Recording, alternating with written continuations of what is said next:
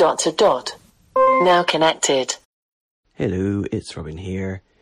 Today, Penny is back. Penny Golden is going to give us some wise words, courtesy of the A Lady, although not all courtesy of her, but because Penny has some wise words of her own too.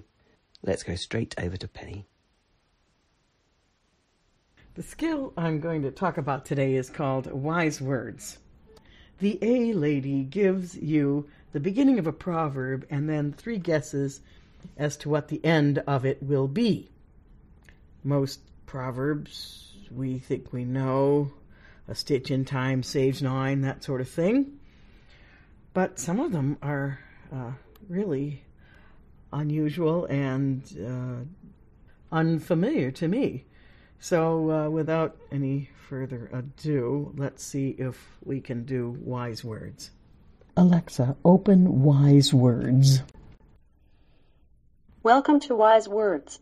I will ask you five questions. Try to get as many right as you can. Just say the number of the answer. Let's begin. Question 1.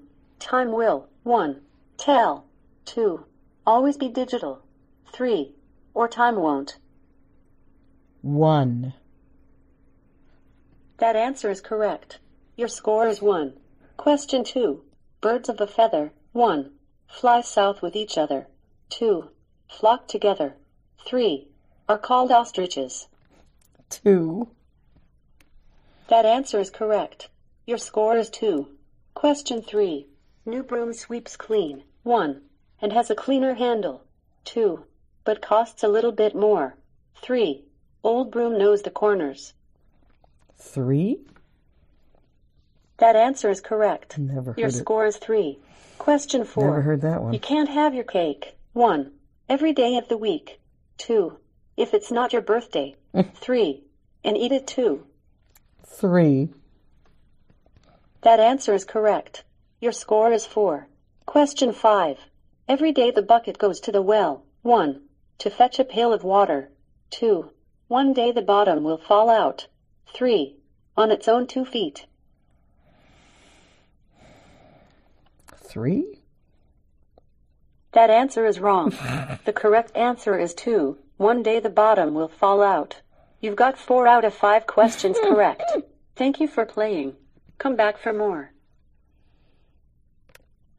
Most of the sayings that she brings up are very familiar proverbs. Some of them are just, I have never heard them before.